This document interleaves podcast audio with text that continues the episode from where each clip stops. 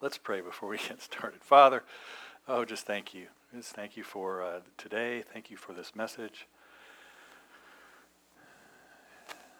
Thank you for your spirit, which was so powerfully present here during worship. I just pray that that sense of your presence continues through this message. Just give you the thanks, Lord, all the praise, honor, and glory, and it's in your name that we pray. Amen. Well, recently, uh, there was a father who was trying to take an afternoon nap on a Sunday afternoon. Not a practice not unknown to myself. But he was in his living room and he had a small, uh, uh, uh um, a young child who was there with him. And as dad is on the couch trying to take a nap, the little boy is constantly saying, you know, Daddy, I'm bored. Daddy, I'm bored. Um, so his father, in trying to make up a game for him, found a picture. Now, this is not a, an exact this is as close as I could come. But he found in a newspaper, he found a picture of the world, you know, like a globe that's exploded out so you could see all the countries. So he took that and he tore it up into about 50 pieces. And he, he, he looked uh, at his little boy and he said, Okay, son, this is a puzzle. And I want you to put this back together. Okay? And he figures that, you know, it's probably going to take him an hour and a half, two hours, and he will get a nice nap in while this is, this is going on. So he tries to go back to sleep, and about 15 minutes later, the little boy woke him up saying, Daddy, I'm finished. It's all put together. Well, his father goes, Well, you're kidding. Because he knew that his son didn't know where all the countries were in relationship to each other and, you know, all that kind of thing. So, you know, kind of in amazement, he looks at his little boy and he says, Well, how did you do that? And his son said, Well, Dad, there was a picture of a person on the back page of that newspaper. And when I got the person put together, the world looked just fine.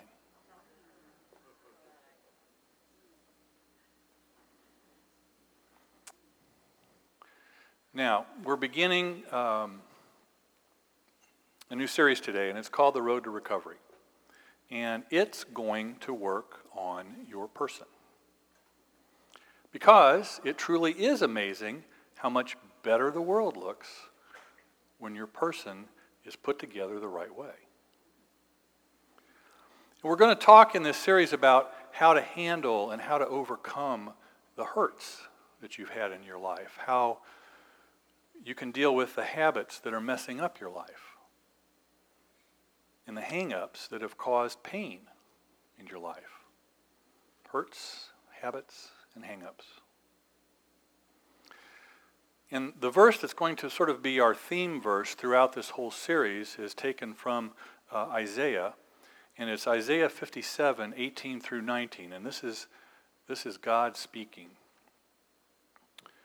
And the Lord says, I have seen his ways, but I will heal him. I will lead him and restore comfort to him and his mourners, creating the fruit of the lips.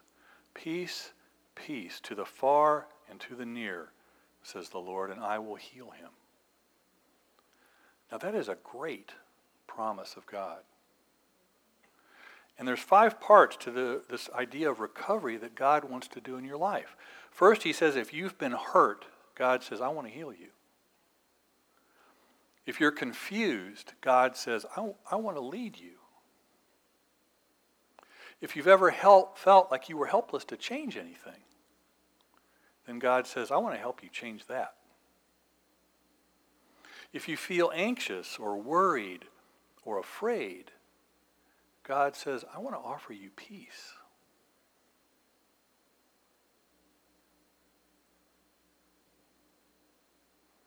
If you've ever felt like no one understands your problem, then God says, I want to comfort you. The fact is that life is tough, and we live in an imperfect world. We're hurt by other people. We hurt ourselves, and we then hurt other people. And, and Scripture is very clear. It says, all have sinned. And that means that no one is perfect. We've all blown it. We've all made mistakes. We hurt and we hurt other people. Well, what does that mean? That means that this series is for everyone. Everyone in this room needs recovery, unless you've lived a perfect life. But if you haven't, and if you have, that's wonderful. I'm so happy for you. Would you please raise your hand? We'd like to honor you today and try to see if we can emulate your example. Since no one raised their hand, then I'm assuming that none of us have lived a perfect life. And so, if you've ever been hurt, if you've ever had a hang up or a habit that you need to get rid of, then you need recovery. The good news in all of this is this it's that regardless of the problem that you need recovery from, whether it's emotional, financial, relational, spiritual, sexual, or whatever, regardless of what you need recovery from, the steps to recovery are always the same and they're found in Scripture. And you can summarize these principles by using the word recovery as an acrostic.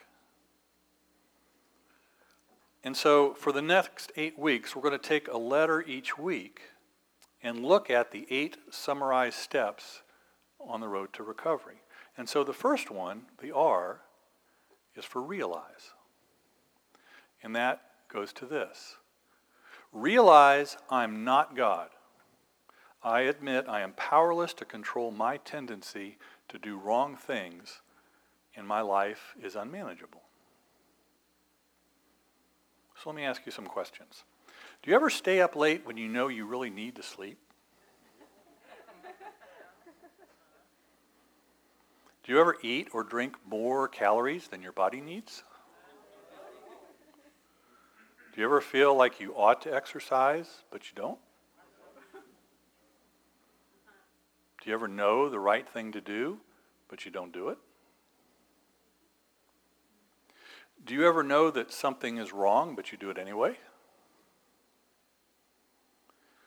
Have you ever known that you should be unselfish, but you're selfish instead?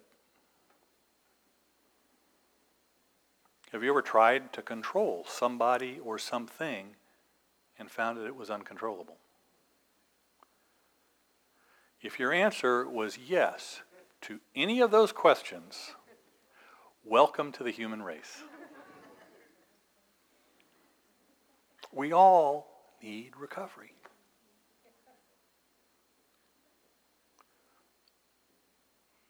And for most of us, I think the cause of the problem is this we want to be God. You say, I don't want anybody telling me what's right and what's wrong. I want to decide what's right and what's wrong. I want to call my own shots. I want to make my own rules. I want to put myself at the center of the universe.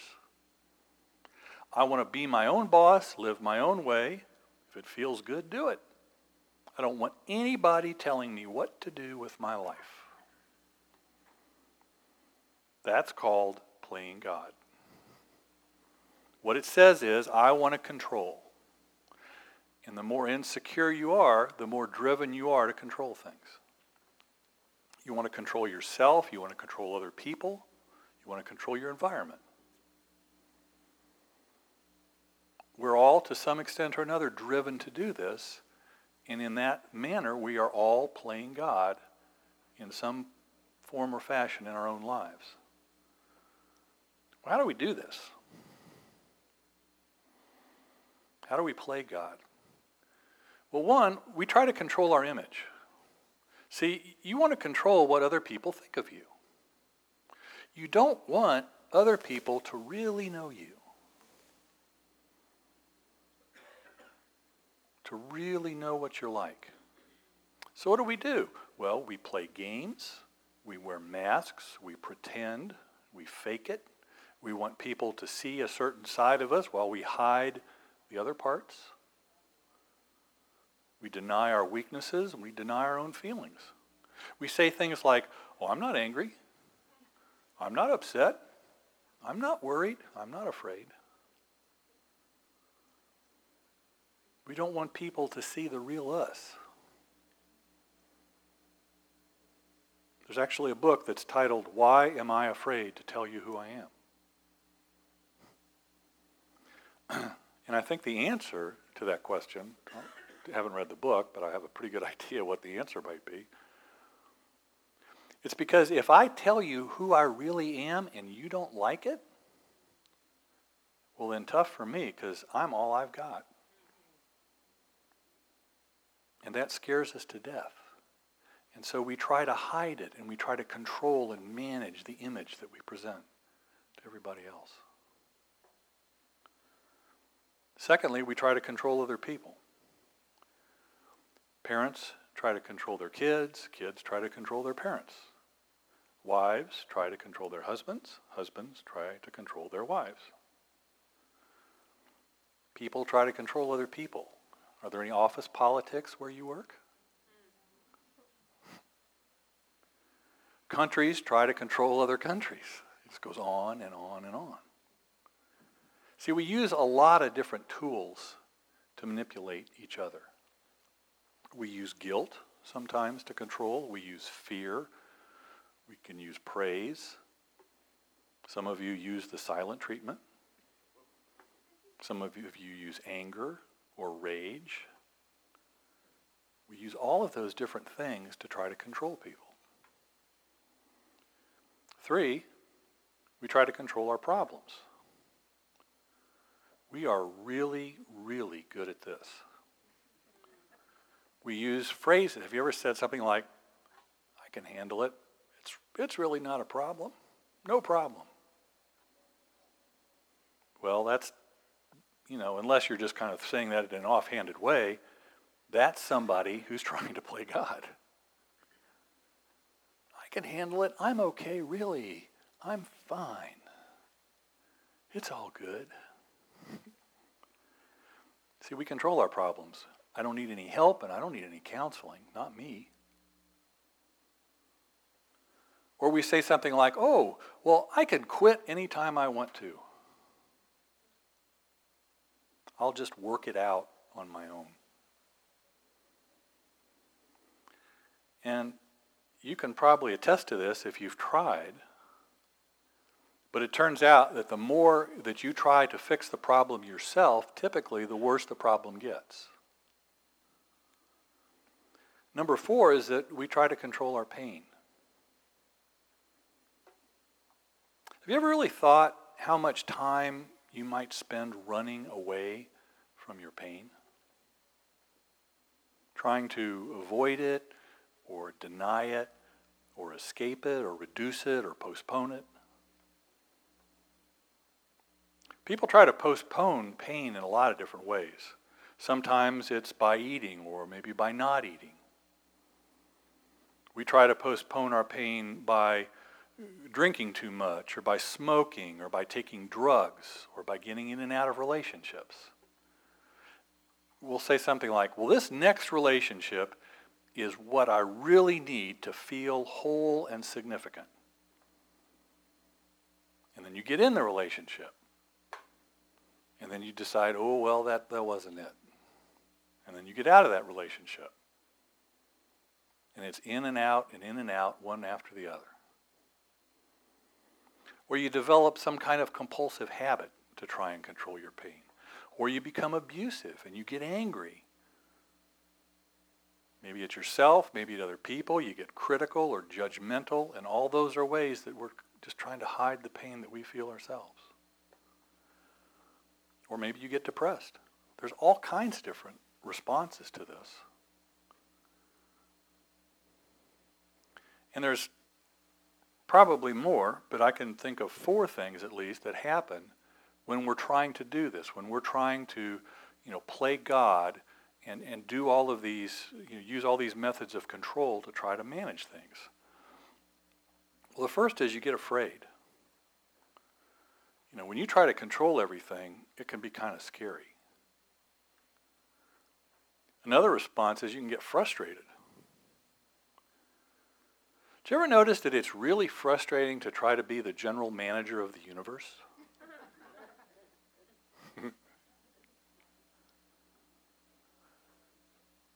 we can encounter fatigue. It's, it's playing God is tiring. If you're going to do it right, you're going to have to work at it. And you're going to get tired. And then you're going to fail. See, it's the one, playing God is the one job description that I, you will guarantee to fail at. It's not going to work for you. Now, to help you, I guess, be more honest with yourself and be more honest with God, then each week of this series, I'm going to show probably one, maybe two video testimonies. Um, these are real people who have experienced real hurts and who've worked through this same process uh, toward recovery. Now, these are actual uh, Celebrate Recovery graduates, I guess you could say, uh, that have been through the program at Saddleback Church, which is where it originated 30 years ago. So today we're going to watch uh, a, a portion of the clip about CJ and Linda. I'm Linda. I'm a very grateful believer in recovery for codependency.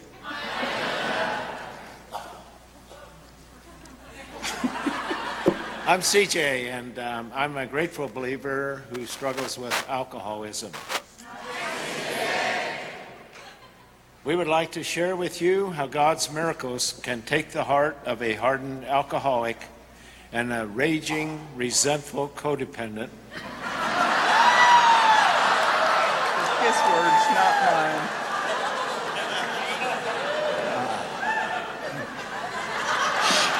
Oh, sorry. And turn them into grateful, joy filled servants' hearts.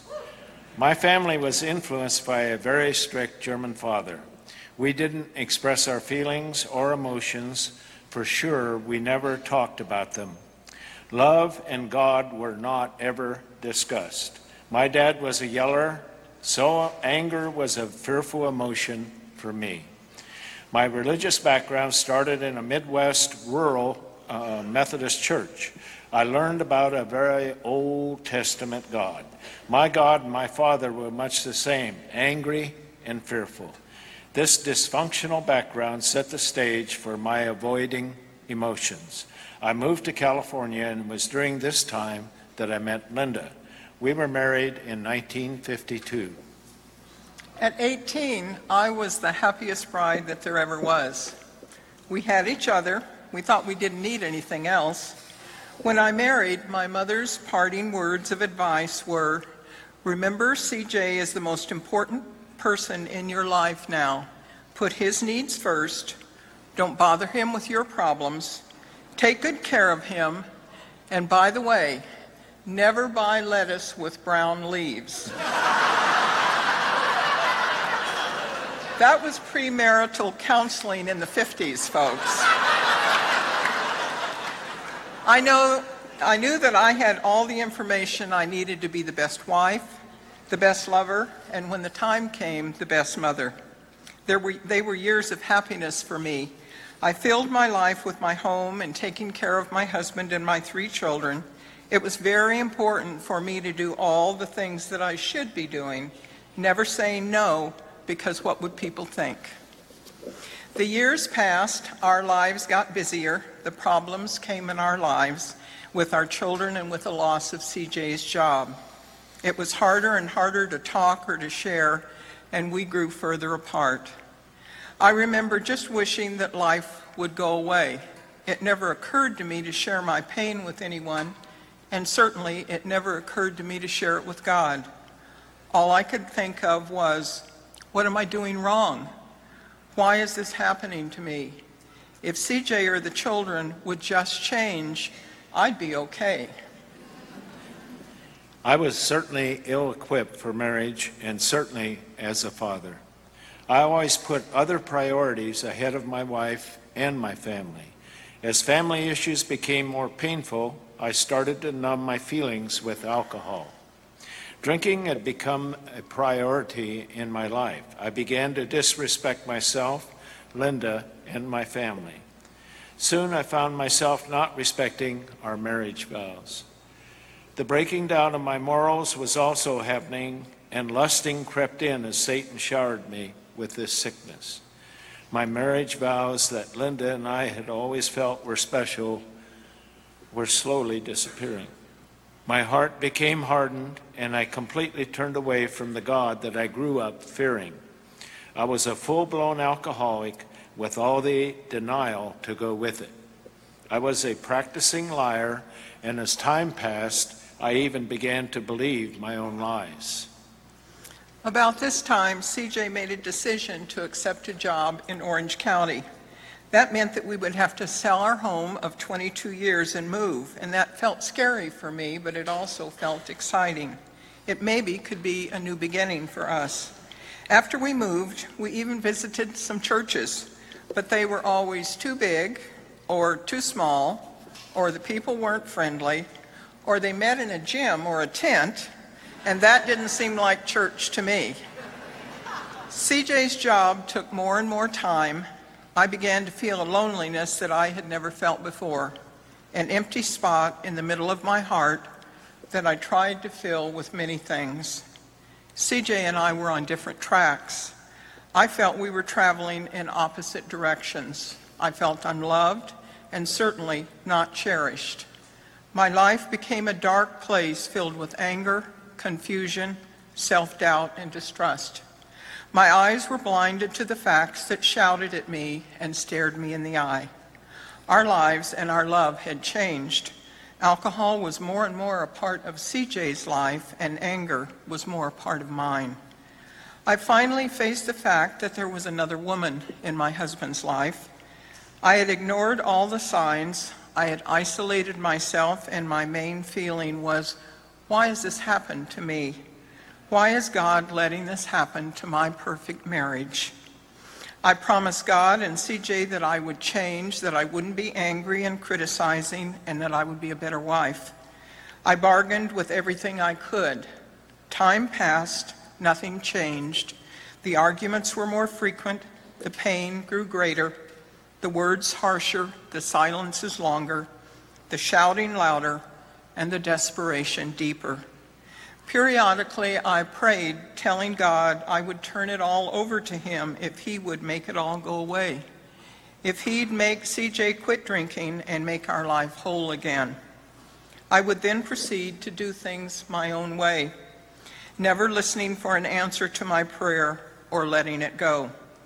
When nothing changed, I refused to see that I hadn't changed, that I was praying the same prayer in the same way that I always had. My isolation was great. I put on my masks and went out to meet the world, hoping nobody would see the pain or try to reach out to me. I was so angry with God, feeling even He had deserted me. At about this time, even though we didn't know it yet, God was about to give us some choices. Linda and I began to visit a church that they called Saddleback. I would check the bulletin, very casually, of course, for AA meetings, but conveniently I found none. I sometimes wondered what that Celebrate Recovery was, but it certainly didn't relate to me. Our daughter and our youngest son came to the house to talk to us one morning. My daughter told me she was worried about me. She said I had almost ceased to communicate with her. Our son said, It feels like you and dad don't have a relationship anymore, and we're worried about that. I took a deep breath, swallowed my tears, and admitted out loud for the first time that they were right. I hastened to add that they needed to be talking to their dad, that if he would just stop drinking, we might be able to build a life together again. They also confronted me on my excessive closet drinking.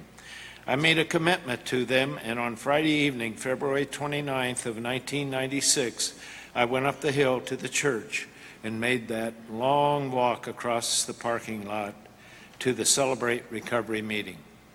I identified with the circle that I had 24 hours of sobriety. A man in the circle by the name of Big Al jumped up and said, Congratulations. Then he grabbed me and gave me a big hug.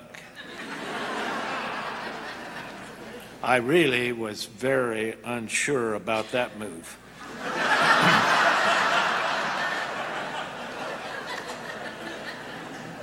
but you know what? I soon learned to love those hugs, and I haven't turned one down yet. Big Al assured me that night if I kept coming back, I would begin to see some of God's miracles. I agreed that night to start a 12 step program the next week. The first question in the step class What do you have control over in your life? My list was very long.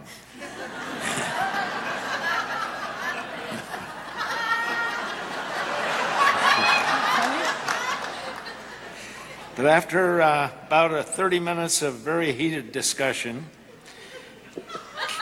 came down simply to nothing. I, I really have control over nothing except to get on my knees before God. This was the very first step in admitting that I was powerless.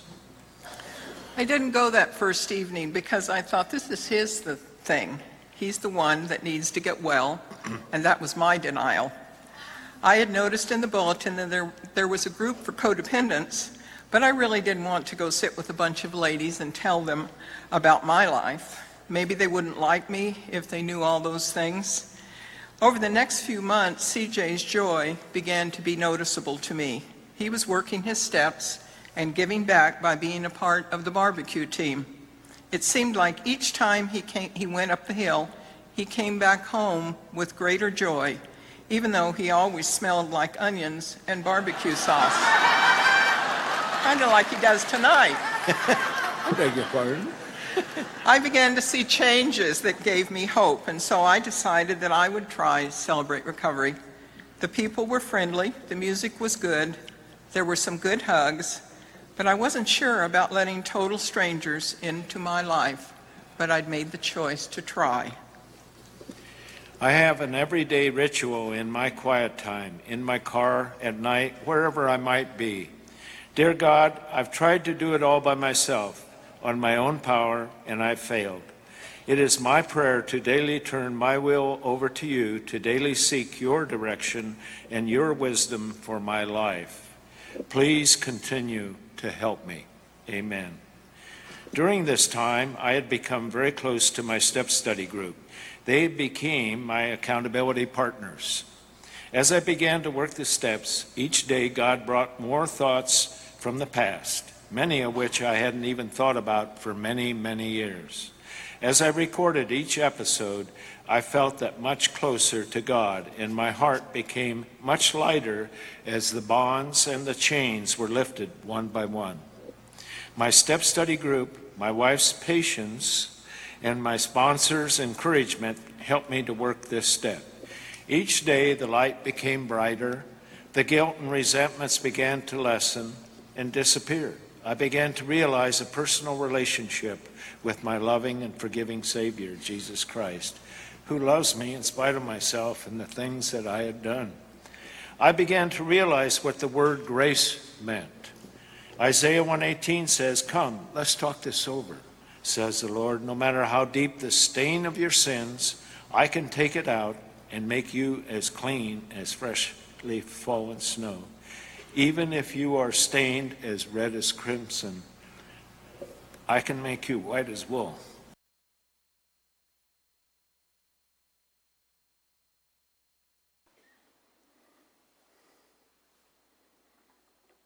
Could you hear all of the uh, elements of how they were trying to play God in their own lives?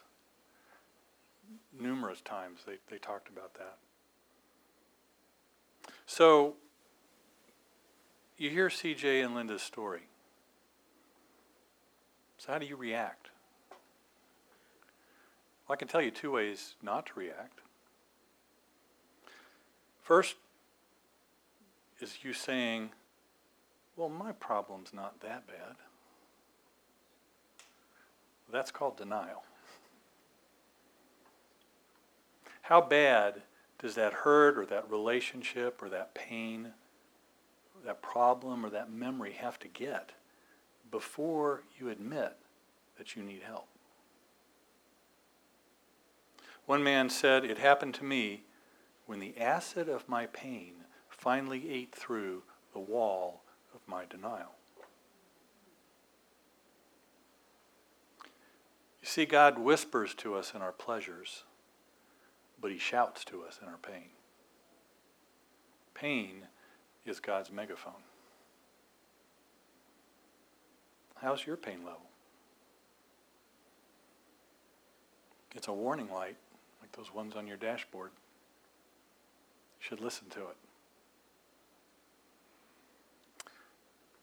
The other way not to react is to say, well, that's fine. I can solve my, my own problems. This series on recovery is for someone else. Well, that's called denial, too. And unless you've had a perfect life, which we have already established, none of us have, then there are some things that you need to deal with. You say, well, I can handle my problem. I can take care of it. Well, here's the truth. The fact is that if you could handle it, you would have, but you can't, so you won't. And so, what's the cure in all of this? Well, the first step on the road to recovery is to admit that you're powerless to do anything about it. Scripture is very clear in saying that when you admit weakness, you find strength. And this is not a popular idea in our American culture, which is, you know, self sufficiency is king, raise yourself by, up by your own bootstraps, don't depend on anybody else, I'm the Lone Ranger, who actually had Tonto, so he wasn't completely by himself. But this whole thing is this is the first step. It's essential in getting your act together. You have to admit that you're powerless to do this by yourself. You need other people, and most of all, you need God.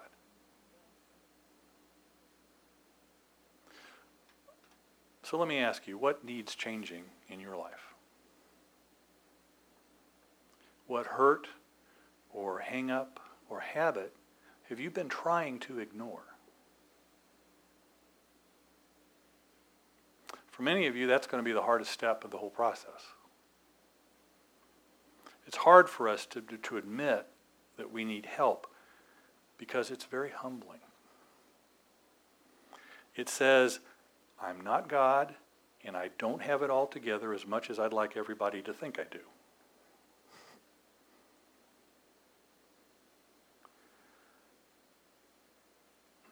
But let me tell you a secret. If you tell that to somebody, they're not going to be surprised. Because they know you're not perfect, God knows you're not perfect, and you know you're not perfect. You just have to admit it.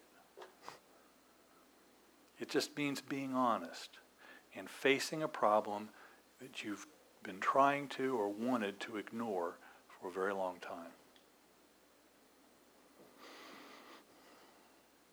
So, I hope you're going to join me as we go down this road to recovery over the, this week and the next seven to follow.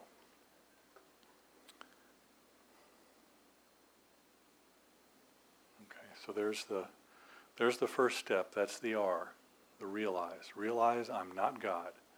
I admit I am powerless to control my tendency to do wrong things, and my life is unmanageable. Now, we're going to shift gears a little bit. Last week, um, at the end of the sermon, I started this uh, little add on, I guess, to the message um, called Living by the Book. And what that really means, for those of you that were new, are new or weren't here last week, let me explain. We are a church that really that believes all the Bible. Okay, we didn't we don't believe in cessationism or some of the other theories that are put up to explain why the Holy Spirit doesn't isn't around anymore, we believe he is. We believe he still can do things. We believe he empowers us to do things. And living by the book means that we want to live like the Bible says. That the stuff that we read about in Acts are, are not just stories from the past, but are things that can happen today. Just as a way of um, illustrating that, we had one of the painters came in and needed some water. It was a lady. Her name was Barbara, wasn't it? So she comes in and asks me for some water, and so I go to the closet and fill up the bucket with water and, and go back. And I don't know exactly what prompted her to start telling us this story, but she told us this whole story that essentially, it was kind of funny. I was joking with Mark. This went on for about 15 minutes, and she told us the short version. So I'm thinking, thank God, I, we'd still be listening to Barbara. She was a delightful lady, don't get me wrong. But essentially, the story was that, that God brought her son back from the dead. I'm not going to get into the whole story, but see, if you don't live by the book, you don't believe that that's, that happened. You, you'll come up with any other explanation other than the fact that God could have done that to explain it. Well, he wasn't. Same thing that people say, they make up these stories about Jesus not having really been crucified. Well, he was never really dead. He was just passed out or whatever. No, he was dead. God raised him back to life. And apparently, God did this for Barbara's son, who, from having a traumatic brain injury and being, for all intents and purposes, dead, is now an honors student at Old Dominion University. So, to kind of set up the little clip we're going to see, and then, we're, well, then we'll be finished. But one of the things that I have noticed that really seems to trip people up when they've been kind of going after the things of the Spirit is when something weird or unusual happens. Some manifestation of God appears, and we don't understand it, so then we automatically think, well, it's got to be satanic. And I'll give you an example. Sometimes when people receive prayer under the anointing of the Holy Spirit, they fall down. Okay, Jeff, why does that happen? I don't know. I cannot find it anywhere in Scripture. Now, I know there's a place, some people will try to bend to make fit that. And it's when Jesus is arrested in the garden and he says something and all the soldiers fall down. Okay, well, I, to me, that's a stretch. To me. Maybe you think, well, that's a perfect explanation. Okay. But I can't find anything in Scripture but yet, my experience tells me that when I am praying for someone, that sometimes that happens. And it's documented in books about revivals down through the ages. So, in this Living by the Book segment today, which is like about a three minute clip, I'm hoping that what you will find in this is a healthy perspective for dealing with those times when God gets out of the box that you have put him in.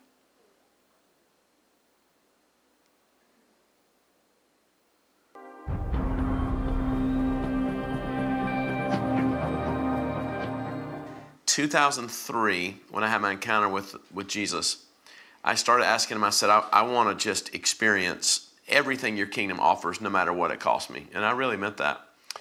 And I was in Atlanta and I said, I ask you to open my eyes to the angelic realm. And I heard loudly, You're not mature enough yet. And I said, Okay. You know, none taken. None taken. and um, so that's why I haven't seen an angel. Yeah. and and this is after already seeing blind eyes open. And a couple of years later, when was Finger of God released? 2007. eight. Yep. Okay.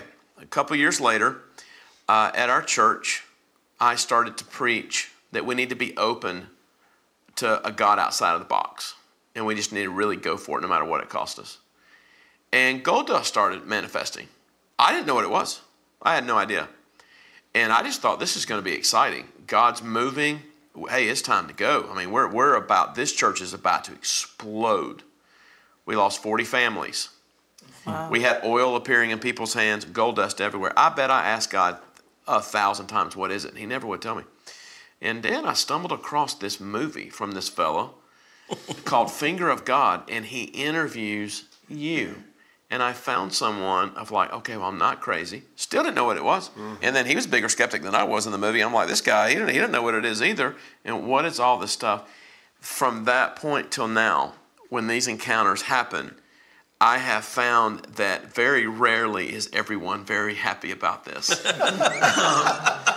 Um, I was in a meeting not too long ago. Gold dust manifested all over my boots. I looked down. I, I, I just don't make a big deal out of it. The most awkward moment, and this is with witnesses, we had about a 60 foot gold cloud, Wow. glory cloud. I don't know, not in the spirit, in the room, manifest in a nine o'clock service. Not many people were in the room yet, maybe only a couple of hundred people. I asked God what it was. He didn't tell me. The way that I'm wired, I don't have to understand. I'm not obsessed with it. Yeah, I, don't have to go get seven prophetic handbooks and people praying all over the country. Here's what I told the church: Let's just keep our eyes on the Father of this thing. Yeah. Let's just let's just stay there. And what we're noticing now, years later, the families that thought we would become a crazy church are realizing that we value the Word. We're just open to whatever God wants. And if He wants to give you a gold tooth, then man, I'll Yep. cheer that. If you never have seen the movie Finger of God, the lady that was sitting at the end of the table, Darren Wilson was the guy in the middle. There was a lady next sitting next to him. It's his aunt. And what started his whole quest on this was the fact that his aunt was in a meeting and God restored a tooth and gave her a gold tooth. And he, of course, heard that and was like, no. I've got to figure out what the heck's behind this because that doesn't sound right to me. Uh, but lo and behold, now probably six, seven movies later, you know, he is firmly rooted as a believer. Um, and I, it was so interesting. I was thinking, knowing that this clip was coming, I thought it was so cool. Laney and all of us this morning were singing through it all, My eyes are on you. That's exactly what he was saying. If, if we get all tangled up in, in, in seeing things that we don't understand, and we stop looking at the Father, it's all for naught. We just start chasing the manifestations of God and we never engage with our own Creator, who is the author of all of that anyway. And so I really hope uh, from the bottom of my heart that all of us, as we continue to move, you know, further and further into the things of God and the things of the Spirit, will adopt that attitude that, okay, if something happens that I don't understand, it doesn't mean you, ha- you, you necessarily ignore it. You know, please, if you ever were to see something, come and talk to me, John, Mark, any of us would be happy to, kind of talk with you about that and help and work through it. And also, and I'm tell you, I'm going to be right up front with you. I may not have much of an answer for you, and so we may just have to pray about it together. But I think we do a tremendous disservice to our God and to our own selves and our faith if we are going to just immediately start to discount things without even giving God the opportunity. And, you know, he may not tell us. Chad there has asked a lot, it sounds like, and God's never really told him anything. He's like, well, okay, I can deal with that. That's just the way uh, life's going to be. So uh, just let that be, let that kind of soak in, and, and, and take that as a, uh, just as a, as a teachable moment to struggling with really what I want to say, but with just allowing God to be God. You know, I think that's what it comes down to. Is allow God to be God and don't put him in a box. And I think if we'll all do that, we'll all be just fine.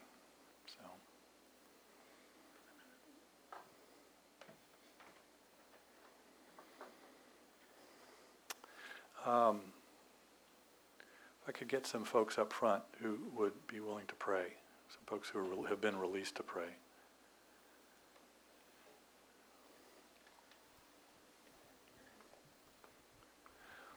And what I, I kind of was trying to listen for what God was doing when we were worshiping this morning. Can we get the lights off too, please? Um, was this, you know, this is a time for you to encounter God personally. Like I said, we believe that what happened in the book of Acts and other places in Scripture didn't just stop. Once the Bible was completed, the way some theologians will try to tell you. And so we, we believe you can get prayer for things, and God will heal. God will deliver. God will do all kinds of things. God will comfort. All the things that uh, we know God to be a God of. And so this is an opportunity to encounter that God. If there, so if there is something that you're dealing with in terms of a physical need, spiritual need, emotional need, see one of these folks here for, uh, and let them pray with you. Um, I would also say this, and this was what God sort of impressed upon me. If you are someone who wants to go deeper into the things of the Spirit, then come up and see either me or see John. Because we would love to pray for you for that to happen.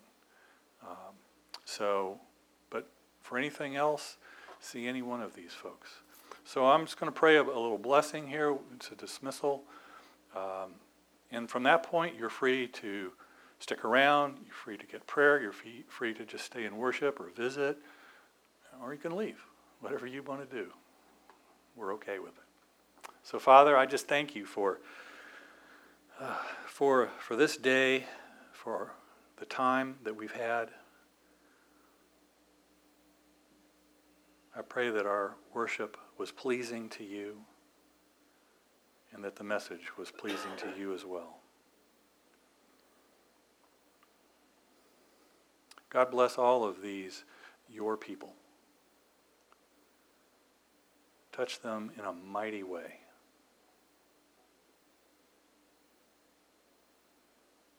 Begin to surface in them any the realization of any hurts or habits or hangups that they may have that need to be dealt with so that they may begin that process of admitting their powerlessness and turning to you give you thanks and praise, Lord. And I ask all of this now in Jesus' name. Amen.